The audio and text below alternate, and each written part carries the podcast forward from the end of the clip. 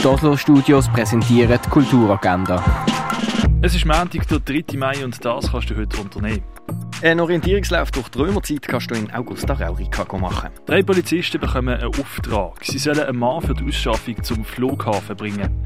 Auf dem Weg dorthin erzählt der Gefangene ihnen, dass er in seinem Heimatland in Lebensgefahr ist. Die Polizisten haben nur kurz Zeit, um über das Schicksal von dem Mann zu entscheiden. Der Film Police kannst du heute um 6 Uhr und um halb 9 Uhr im Kultkino Atelier sehen. Das Doppelkonzert Slow Fire durch mich und Winzerreise Vorstudie für ein nomadisches Leben kannst du ab der Nacht im Gardinat sehen. Und die Ausstellung Rote Arp siehst in der Fondation Bähler.